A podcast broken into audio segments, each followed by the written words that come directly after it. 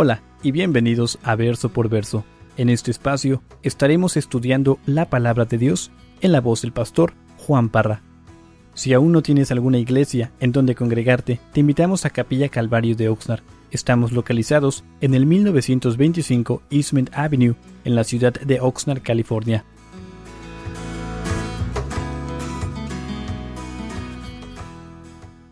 Éxodo capítulo 11, verso 1 dice así, dice, Jehová dijo a Moisés, una plaga traeré aún sobre Faraón y sobre Egipto, después de la cual él os dejará ir de aquí, y seguramente os echará de aquí del todo. Vamos a detenernos aquí.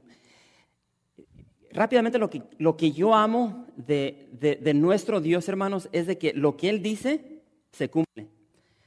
Yo no sé Obviamente le compartí ahorita antes del servicio a Omar de que creo que la mayoría de nosotros tenemos, tenemos un trasfondo donde venimos de iglesias donde, ah, tal vez tú no, pero muchos tenemos un trasfondo donde acostumbramos escuchar a maestros, apóstoles, profetas, supuestamente hablar por Dios y su palabra no se cumple.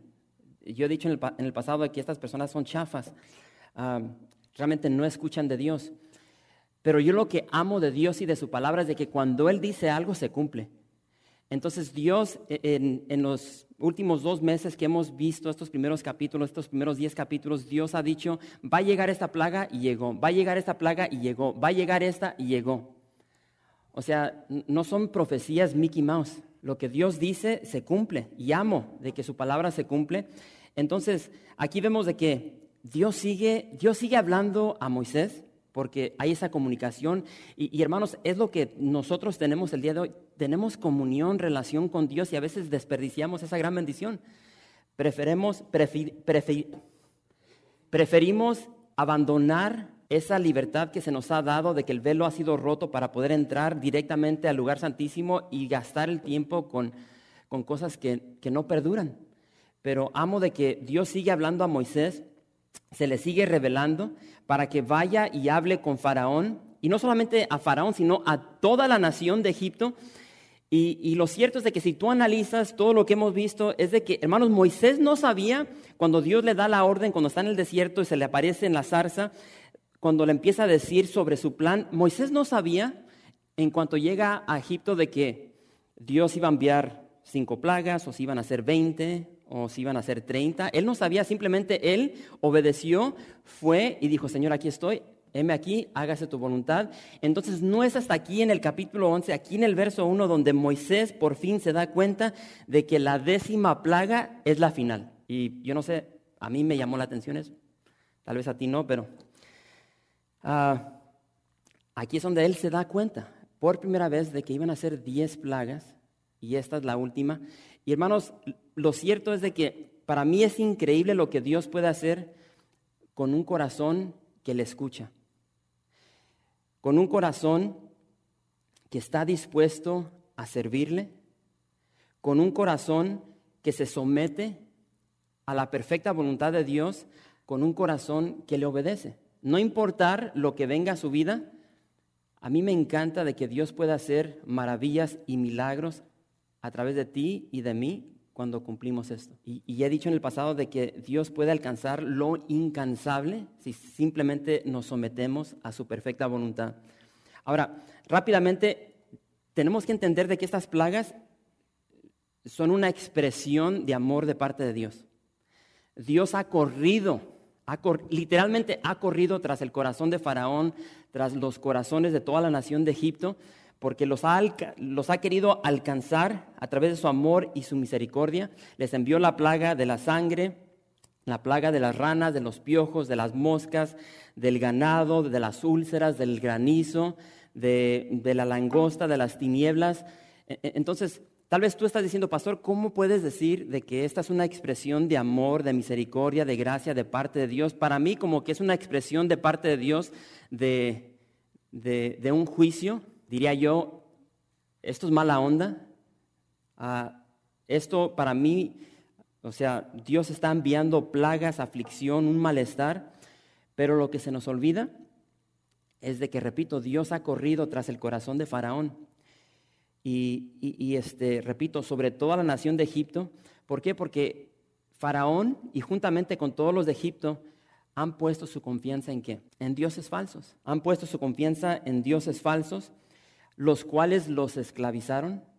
Ahora ponte a pensar en esta noche, ¿qué tiene control de ti? Sé honesto, ¿qué, te controla? E, esta semana estaba viendo, estaba leyendo un, artículo y, y el Señor tocó mi corazón. Cuando tú despiertas en la mañana, ¿qué es lo primero que haces? ¿Qué es lo primero que haces? E, e, este artículo que estaba leyendo hablaba concerniente a cómo nosotros hemos sido esclavizados por la tecnología. Y cómo cuando despertamos lo primero que hacemos es agarrar ese, ese celular para ver si te han llegado correos electrónicos, para ver cuántos likes le han puesto en lo que tú subes en tu, en tu Facebook. Entonces vemos de que, hermanos, este, a veces pensamos de que, o sea, idolatría, como hemos visto, Ah, son monitos, imágenes, somos buenos para criticar a aquellos que, que, que veneran, dirían ellos, ciertas estatuas femeninas, pero estamos igual o peor nosotros y simplemente no nos damos cuenta. Y, estos aldeanos de, Egipto estaban esclavizados por estos dioses y los hemos visto, el dios Sobek, Ejek, Geb, Balzebub, Apis, Ator, Osiris, Ra. Y el Señor pacientemente les demostró el error que ellos estaban cometiendo. Ese, ese error de, su idolatría, de su egoísmo, de su rebeldía, de su falsa esperanza. Ellos, ellos empezaron a edificar sus vidas, diría yo, su nación sobre la arena, como dice Jesús en, en Mateo capítulo 7. Entonces, ¿qué es lo que va a suceder cuando llegue la tormenta? La tormenta ha llegado a Egipto, a Faraón en forma de plagas y todo está derribado. ¿Por qué? Porque han edificado, han construido sobre arena, no sobre la roca eterna que es Cristo Jesús. Entonces, lo que uno siembra, siembra uno cosecha. Entonces, Dios los ha invitado a creer en Él, en el único Dios verdadero. Y, y Faraón ha cerrado el oído de su corazón, ha rechazado, ha sido rebelde y, no ha escuchado las advertencias que Dios, le ha, que, Dios le ha mandado a través de Moisés, su siervo. Y me encanta lo que dice Proverbios. Uh, Proverbios 11, verso 19 dice, como la justicia conduce a la vida, así el que sigue el mal, todo lo hace para su muerte. ¿Qué sigues el día de hoy? Y es curioso porque, hermanos, las estadísticas no mienten. Uh, aún como cristianos tenemos tendencias equivocadas, carnales, donde vamos a seguir el mal. Entonces e, es tan importante la palabra de Dios porque nos recuerda el camino de justicia, nos recuerda lo que Dios quiere de nosotros como hijos de Dios. Ah, en 1969, en Paz, Christian, Mississippi, un grupo de aproximadamente 20 personas se, reunieron en, un apartamento porque como le ponen ellos, ellos querían celebrar la fiesta del huracán. Entonces se juntan estas 20 personas y están en este apartamento. ¿Por qué? Porque ellos quieren celebrar la llegada del huracán, creo que le apunté el nombre de este huracán, Camille. Entonces yo no sé cuántos de ustedes que han vivido en un estado donde llegan huracanes, yo no sé cuántos de ustedes cuando va a llegar un huracán se ponen a festejar. ¿Quién los llevó a hacer esta, esta cosa? No sé. Sería que, que eran ignorantes del peligro, sería un exceso de confianza, sería que sus egos, su orgullo, los cegó de la realidad. Hermanos, no se sabe. Lo que sí se sabe es de que 20 personas estaban en este apartamento ah, y los vientos empezaron a aullar. Y, o sea, ya, ya, ya, empezó a entrar esta, esta tormenta que, que rompió récord en ese año y empiezan a llegar los vientos y dice, dice este, esta historia, este noticiero de que precisamente antes de llegar llegó el jefe de policía Gerardo Peralta y llega para avisarles de que se está aproximando este huracán y que ellos tienen, tienen que irse. Les da esa advertencia, oigan, alojen su apartamento porque llega el, el huracán Camille. Y dice, dice el historial de que salió un muchacho y sale con una cerveza en mano. ¿Y qué es lo que hace? A la orden, a la advertencia de este policía, dice que se empieza a reír del policía, se empieza a mofar y uno tras otro empezaron a salir los demás. Y están ahí en el, balcón de, este apartamento y se están riendo del policía. Ya lo único que puede hacer el policía es empezar a tomar nombres, porque él sabía lo que iba a suceder. Y empieza a anotar los nombres, los datos de estos personajes, porque no tenían ninguna intención de irse. Y a las 10, 15 pm, el 17 de agosto, fue cuando llegó el primer golpe de este huracán. Y les, les dio la bienvenida con vientos de más de 200 millas por hora dice que cuando empezó a llover, las gotas de agua caían como balas. Y, por si tenían calor, dice que les dio la bienvenida el mar con olas de, de 28 pies de altura. Obviamente, hermanos, de todos los que estaban en ese apartamento, nadie sobrevivió. Todos murieron. Todos murieron. Lo único que quedó fue escombro, el cimiento de ese edificio de apartamentos de tres pies. Y sabes una cosa, Dios te hace una invitación en esta noche. Dios te está invitando a creer en Él. Te hace una invitación a dejar tu pecado. Porque en un grupo como este, lo más probable es de que muchos de los que están aquí viven un estilo de vida pecaminoso. Es decir, están practicando el pecado. Y Dios te invita a dejar tu pecado, te invita a dejar tu orgullo, te invitan esta noche a dejar tu egoísmo, a dejar esas falsas esperanzas que tú has puesto en dioses falsos de tu imaginación, tal como los de Egipto. Ahora la pregunta va a ser, ¿cómo vas a responder a la voz de Dios? Porque lo cierto es de que, hermanos, Dios nos habla. Dios nos habla a través de su palabra, nos habla a través de este mundo en el cual vivimos, nos habla a través de personas, amistades, familiares, ¿Cómo vas a responder a la voz de Dios? ¿Cómo vas a responder a las advertencias que Dios te está dando? ¿Será que, tal como Faraón, vas a endurecer tu corazón con soberbia? ¿Vas a rehusar humillarte delante de su presencia? Y, vamos a ver el resultado de, un corazón duro, de un corazón rebelde, no humillado, lleno de soberbia. Y quiero que recordemos las palabras que Dios le dio a, Faraón en Éxodo capítulo 10, verso 3. Y le preguntó, ¿hasta cuándo no querrás humillarte delante de mí? Y tal vez Dios te está diciendo esas palabras en esta noche. ¿Hasta cuándo no querrás humillarte delante de mí? No seas como Faraón. Aquí vamos a ver ahorita a Faraón que se va a encontrar, se va a topar. Él cree mano a mano con Dios y la lleva de perder. El verso 2 dice, Éxodo 11, verso 2 dice, habla ahora al pueblo y que cada uno pida a su, a su vecino y cada uno a su vecina alhajas de plata y de oro. Verso 3, y Jehová dio gracia al pueblo en los ojos de los egipcios. También Moisés era tenido por gran varón en la tierra de Egipto, a los ojos de los siervos de Faraón y a los ojos del pueblo. Hermanos, es tan fácil para, para ti y para mí pensar que Dios es indiferente a nuestros problemas, pensar de que Dios es indiferente a nuestro dolor. Yo he visto a través de los años de que cuando, cuando uno cae en aflicción, en pruebas, ah, uno cree que, que, Dios está bien alejado de ti. Uno, uno cree que nadie le ama, que nadie le importas. Entonces entramos en esa mentalidad de que Dios es indiferente a lo que tú y yo estamos viviendo. Creer inclusivamente de que, de que Dios no sabe lo que nos ocurre. Pensamos de que de que estamos solos, de que todo el mundo juntamente con Dios nos ha abandonado, que no somos amados, que no tenemos valor, que no tenemos salida, que esta vida no tiene propósito, no tenemos esperanza. Pero recuerda de que Dios ha declarado a Moisés concerniente a esta última plaga y en preparación para su éxodo, en preparación de, de salir por fin de Egipto, Dios vemos aquí de que le manda al pueblo ir a su vecino, a su vecina y pedirles qué? Alhajas, oro, plata. Es lo que dice aquí, esta porción que acabamos de leer. Hermanos, Dios no solamente los quería libertar de esclavitud, no solamente los quería sacar de Egipto, sino que los quería bendecir y los iba a recompensar. No los iba a dejar salir de Egipto con las manos vacías. Y, a veces, si, tú estabas aquí en este tiempo y vas vas a, salir por fin de Egipto. O sea, tal vez si eres una persona amargada, este, que siempre ves todo negativo, tal vez estabas diciendo, o sea, por fin Dios, después de 430 años, vas a sacarnos de esta mugre tierra.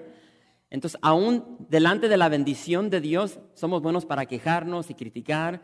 Eh, pero vemos de que, hermanos, Dios no es indiferente. Y me encanta lo que dice Deuteronomio. Quiero que vayan conmigo a Deuteronomio capítulo 15. Fíjate lo que, lo que Moisés escribe después de que salen de Egipto, después de que se establece la ley de Moisés, la ley de Dios.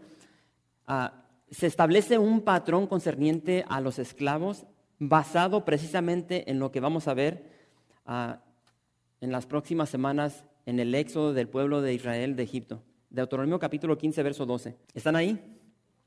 El verso 12 dice, si se vendiere a ti tu hermano hebreo o hebrea y te hubiere servido seis años, al séptimo le despedirás libre.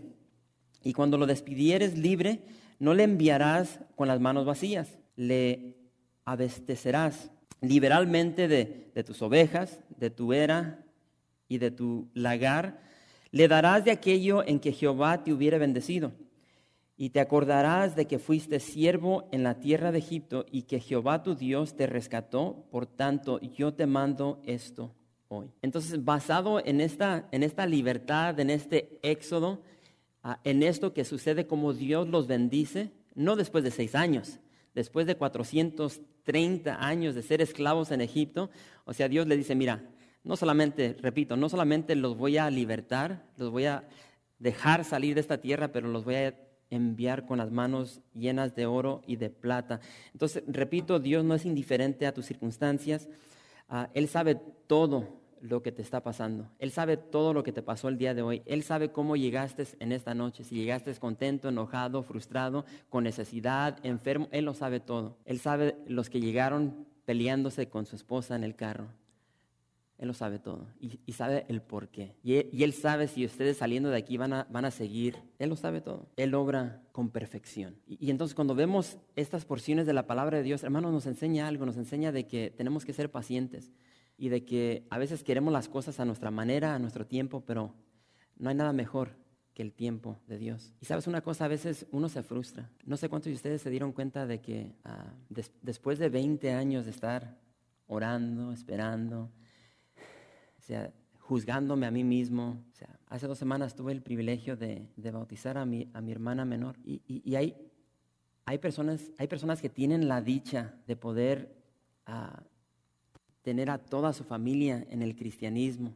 Y, y, hay personas que no entienden, no entienden lo que se siente cuando un hermano, una hermana que no conoce al Señor rinde su vida al señorío de Cristo. Y, para mí, después de 20 años, yo, yo ni sabía cómo reaccionar. Recuerdo, estábamos ahí en la capilla y, y, como que mi mente corría por todas partes y, o sea, no podía creer después de 20 años y, y empecé a tartamudear, y, pero mi corazón estaba lleno. Y, a mí me llena de alegría ah, algo que dice el, el, apóstol Juan, dice, para no, para no decirlo mal, ah, es un verso bien, bien cortito. Y este, a ver si lo encuentro aquí. Dice, no tengo yo mayor gozo que este, el oír que mis hijos anden en la verdad. Entonces, para mí lo más hermoso dentro de la iglesia es, es cuando yo veo a cristianos caminar en la verdad. Ah, cuando ellos caminan en, esa verdad y empiezas a ver cambios radicales en su vida. O sea, cuando llegan a la iglesia, mujeriegos, adúlteros, fornicarios, y, eh, cambian su forma de pensar porque escuchan la palabra de Dios y, por tanto cambian su forma de vivir. Yo, yo, ya perdí la cuenta de las personas que han llegado y me dicen, que pastor, hemos estado viviendo nomás juntos, sin, sin, estar casados, en fornicación, y ya, ya no queremos vivir así, no queremos vivir en pecado. Y he casado a personas aquí en la iglesia, en el parque, en la playa, en casas, por la convicción de la palabra de Dios que Dios les habla. Alcohólicos. Es increíble las personas que han pasado por esta iglesia. Alcohólicos, drogadictos, asesinatos, no, asesinos, ah, homosexuales, lesbianas. Dios sigue obrando milagros. Tenemos que ser pacientes y esperar en esa perfecta voluntad de Dios. El verso 4 dice, Dijo pues Moisés, Jehová ha dicho así, a la medianoche yo saldré por en medio de Egipto, y morirá todo primogénito en tierra de Egipto, desde el primogénito de Faraón, que se sienta en su trono, hasta el primogénito de la sierva que está tras el molino, y todo primogénito de las bestias. Y habrá gran clamor por toda la tierra de Egipto, cual nunca hubo, ni jamás habrá. Pero contra todos los hijos de Israel, desde el hombre hasta la bestia, ni un perro moverá su lengua, para que sepáis que Jehová hace diferencia entre los egipcios y los israelitas. Verso 8. Y descenderán a mí todos estos tus siervos, e inclinados delante de mí dirán, vete tú y todo el pueblo que está debajo de ti, y después de esto yo saldré. Y salió muy enojado de la presencia de Faraón. Vuelvo a repetir, siempre, siempre, siempre, siempre vamos a cosechar lo que sembramos. Y, tal vez tú tienes la mentalidad de que, oye pastor, ya llevo cinco años viviendo con este, este pecado, nadie sabe, ni, ni mi esposa, y no he cosechado absolutamente nada concerniente a ese pecado, esa maldad. Agárrate, porque el cobro viene en camino. E, e, el juicio de Dios ya está encaminado y está encaminado para dar muerte, dice Moisés. Va a dar muerte a todo primogénito de, Egipto. Y Dios no discrimina. Dice que va a alcanzar al primogénito aún desde Faraón, o sea, desde lo más alto hasta lo más bajo, porque dice, va a alcanzar el primogénito aún de la sierva que está detrás del molino. Y de Pilón dice, aún a los primogénitos de las bestias.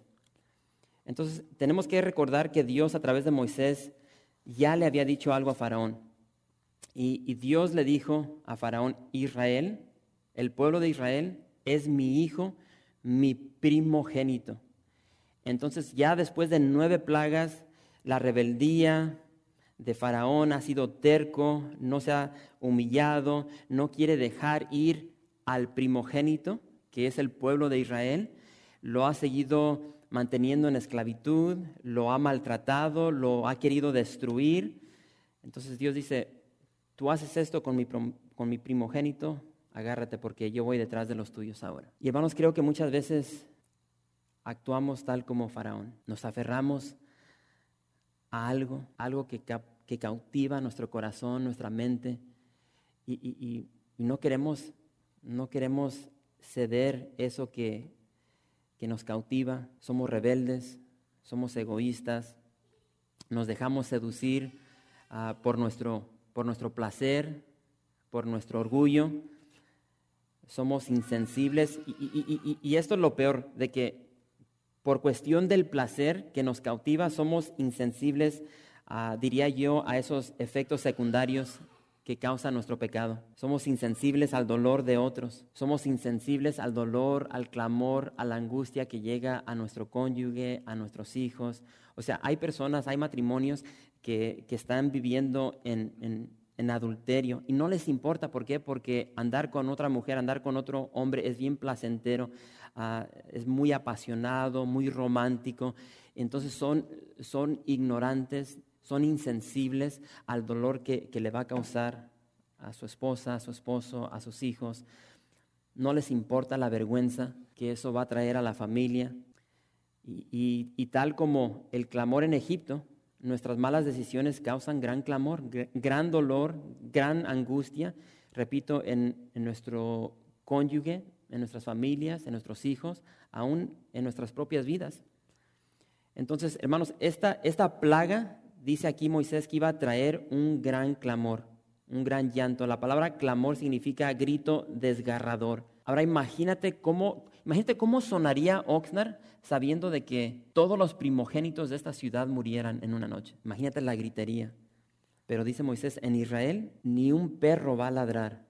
Eso habla de, de la paz, del silencio que iba a haber en Israel, de la calma el descanso. Y, hermanos, aquí lo que Moisés le está pintando a Faraón es un, diría yo, un panorama aterrador de lo que está por llegar a Egipto. Sí, e, es como, e, es como esa historia de, esos 20 que están ahí en el apartamento, la tormenta está por llegar para destruirlos, para matarlos, y, salen bien, bien campantes con una cerveza, ignorando la advertencia. Así, así está Faraón sale bien campante, no escucha las palabras que Moisés le ha compartido, ha ignorado las, las primeras nueve plagas.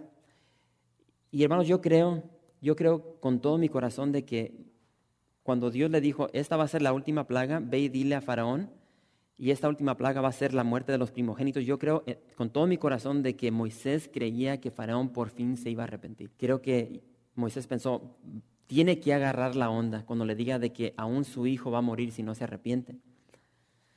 Pero no agarró la onda. Y es por eso que dice que Moisés salió muy enojado, muy enojado. ¿Saben lo que, lo que significa la palabra enojado en el hebreo? A mí me encanta el hebreo porque es bien ah, descriptivo. La palabra enojado en el hebreo significa nariz. También se traduce como, como cara o agitado. Entonces, nariz, ¿por qué? Porque, o sea, cuando estás enojado, ¿qué haces con la nariz? Hay muchos en la iglesia que llegan enojados. ¿sí? Y, ¿qué onda? ¿Todo bien? Sí, ¿por qué? ¿Por qué preguntas? Porque, o sea, como que algo apesta y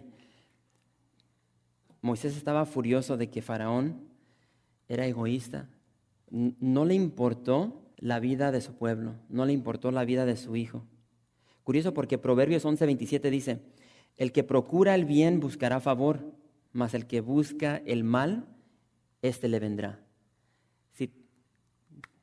creo que este dicho abunda en los mexicanos. Mi mamá siempre decía, si le busca ruido al chicharrón, sí.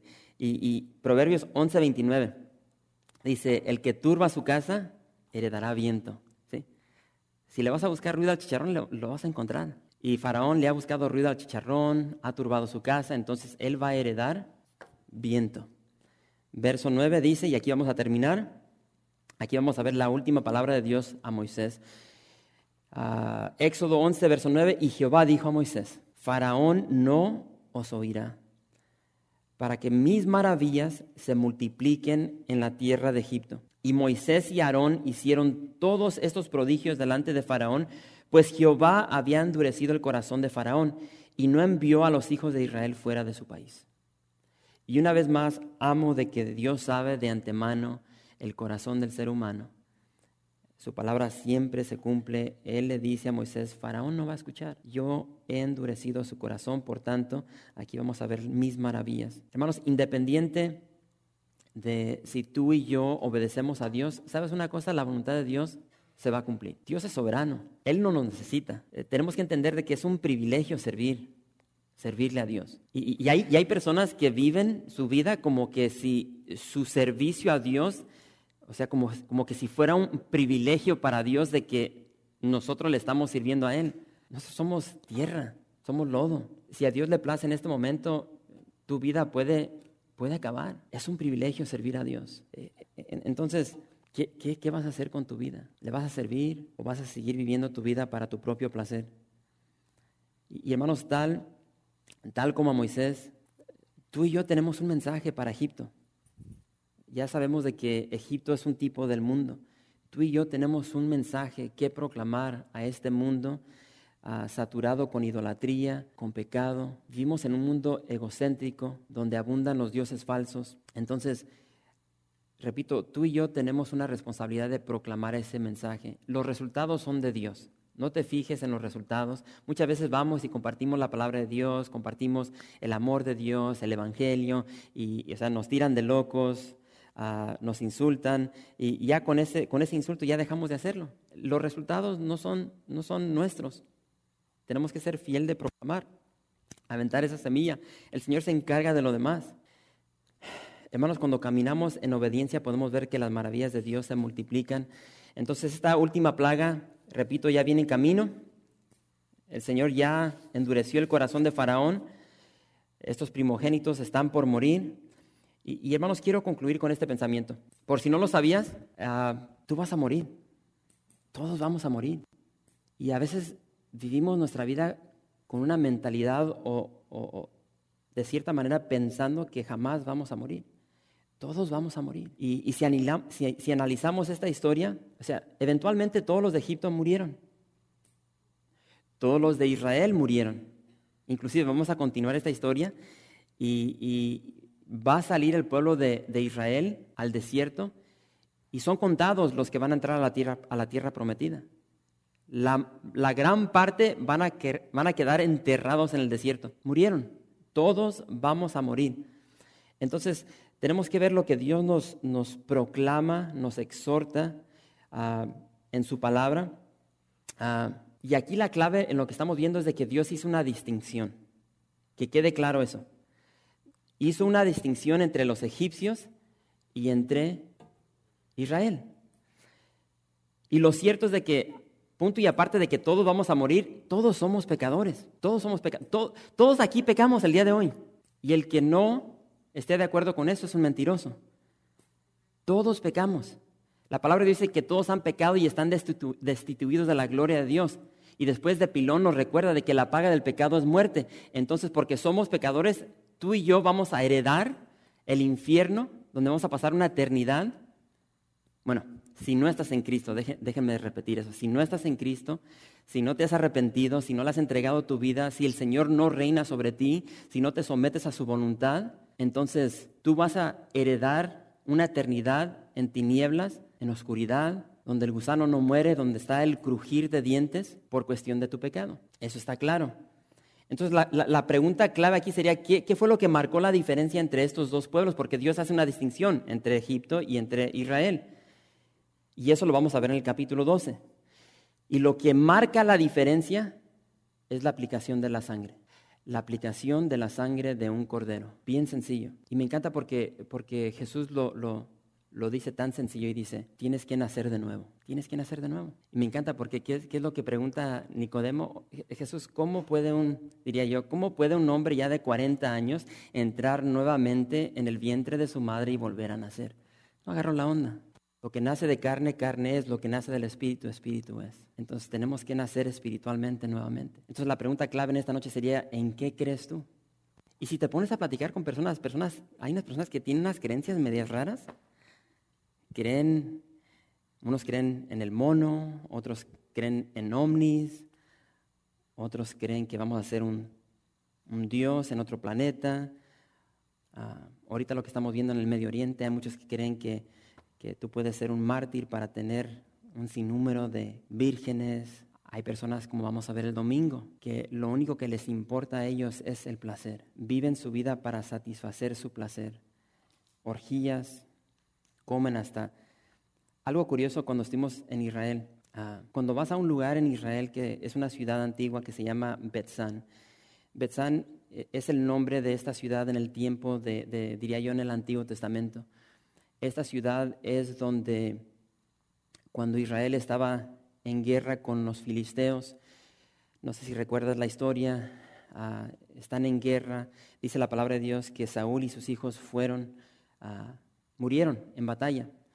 Entonces ah, dice que cuando salieron los filisteos, encontraron los cuerpos del rey Saúl y de, su, de su hijo. Dice que agarraron los cuerpos y los colgaron en los muros de Betzán. Entonces, uh, nomás para, para que agarren, no sé si recuerdas esta historia, así se llama esta ciudad, Betzán. Entonces colgaron los cuerpos de, del rey Saúl y su hijo en, en este muro de Betzán.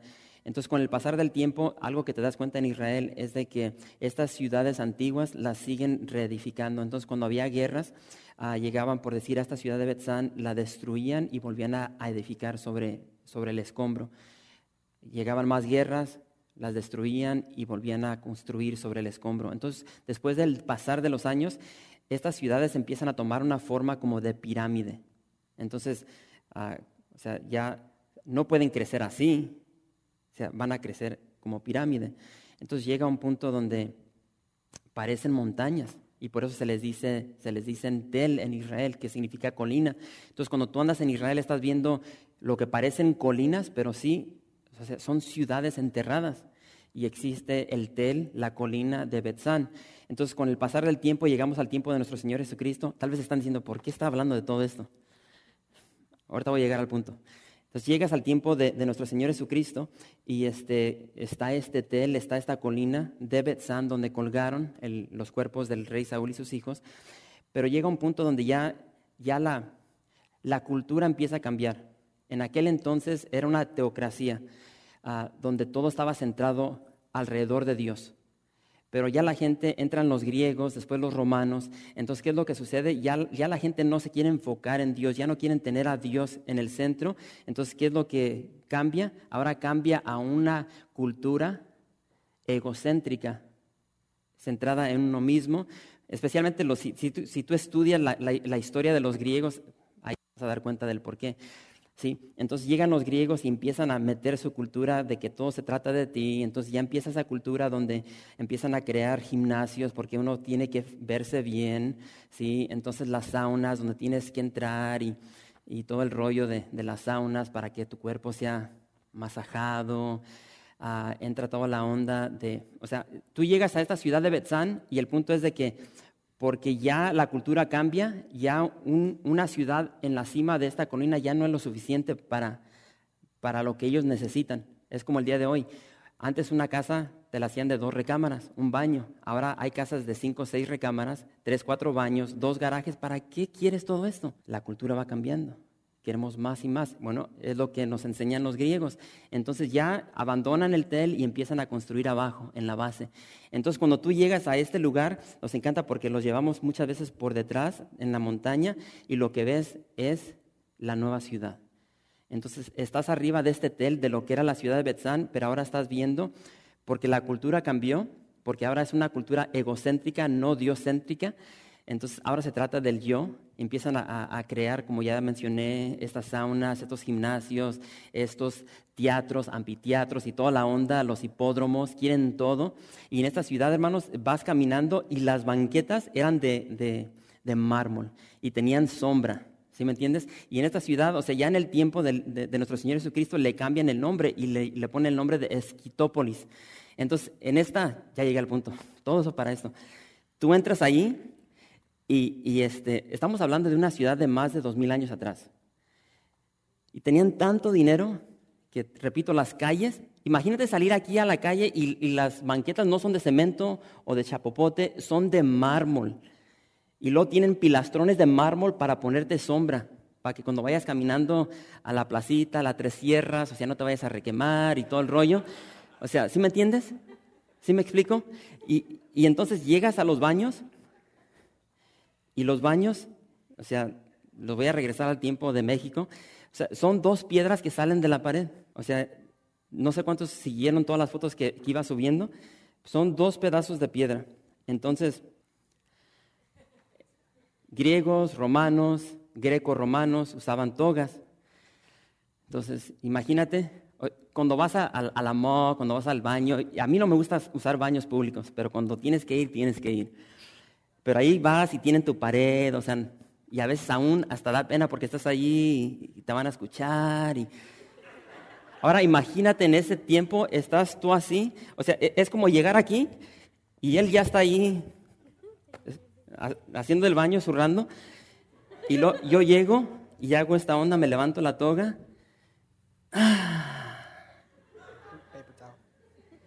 Ahora, yo no sé cómo haces tú cuando estás en el baño, ya, hay poquito más información que no es necesaria. Pero el punto es esto, en estos baños públicos había canales donde corría agua. Parece que estoy en Israel ahorita contando esta historia. Entonces ellos están en el baño, no hay papel del baño. Y curioso porque si tú tenías dinero en ese entonces, o sea, yo, no sé cuántos de ustedes a veces se levantan en la, en la madrugada, tienen que ir al baño y vas y te sientas en la taza y está fría. Entonces estos ricos lo que hacían es enviaban a sus siervos y llegaban los siervos y se subían la toga, se sentaban y le calentaban las piedras y después llegaba el amo y para encontrar las piedras calentitas. Pero esta ciudad estaba tan rica que tenía canales para sacar toda... ¿Cómo se limpiaban? Ese canalito que corría por abajo, siempre había agua corriendo. Y en ese entonces siempre acostumbraban cargar una esponja. Entonces terminaban, mojaban la esponja. Ahora recuerden cuando Jesús estaba en la cruz, que le dieron de beber en una. Entonces cuando empiezas a ver todo esto, llegas a Israel y ves todo lo que está sucediendo, te das cuenta de muchas cosas, tus ojos se, se abren a la plenitud de la palabra de Dios, de cómo Jesús fue humillado. O sea, nosotros leemos de que le quisieron dar de beber vinagre en una esponja. Ay, qué buena onda. No, no, no, lo están humillando esa esponja que usaban los soldados romanos, que todos cargaban para limpiarse. Y, en estos lugares, en esta ciudad de Esquitópolis, o sea, entraban a estos baños y lo que hacían era vomitarse. Ellos comían y comían y comían. ¿Por qué? Porque el placer que tenían e, era un placer diabólico. Entonces, porque la comida está tan buena, comían y comían hasta que ya no podían, iban al baño, se vomitaban y regresaban y empezaban a comer de vuelta. Y hacían eso con comida, con el sexo, sus orgías. Y es por eso que Pablo, si no me equivoco, dice, en pocas palabras, si no es verdad el Evangelio, si Cristo no murió y resucitó mejor, comamos. Entonces, esta era la creencia de ellos. Y porque esta era su creencia, su estilo de vida comunicaba bien lo que creían. ¿En qué crees tú? ¿En qué confías? Porque lo que crees va a dar finalidad a tu destino. Me encanta porque Jesús dijo, eh, el que, o más bien en, en San Juan dice, el que en él cree, hablando de Jesús, no es condenado, pero el que no cree ya ha sido condenado, porque no ha creído en el nombre del unigénito Hijo de Dios. Entonces, bien sencillo, ¿en quién crees? ¿En quién estás confiando? Y la, la pregunta clave, ¿has nacido de nuevo? Y repito, Dios te está haciendo una invitación en esta noche. Te está invitando a que escuches sus advertencias, su clamor de amor hacia ti. No sigas viviendo para tu propio placer, no sigas persiguiendo tu propia voluntad, porque eh, la finalidad de eso es una muerte segunda. Gracias por visitar calvariooxnar.org. En este sitio web podrás encontrar información fresca cada semana como los servicios previamente grabados, los cuales están disponibles para ti para que los puedas escuchar en cualquier momento. Estamos seguros que este material será de gran edificación espiritual para tu vida y para tu familia. La visión de Capilla Calvario de Oxnard es ser como Jesús, aprendiendo y viviendo la palabra de Dios.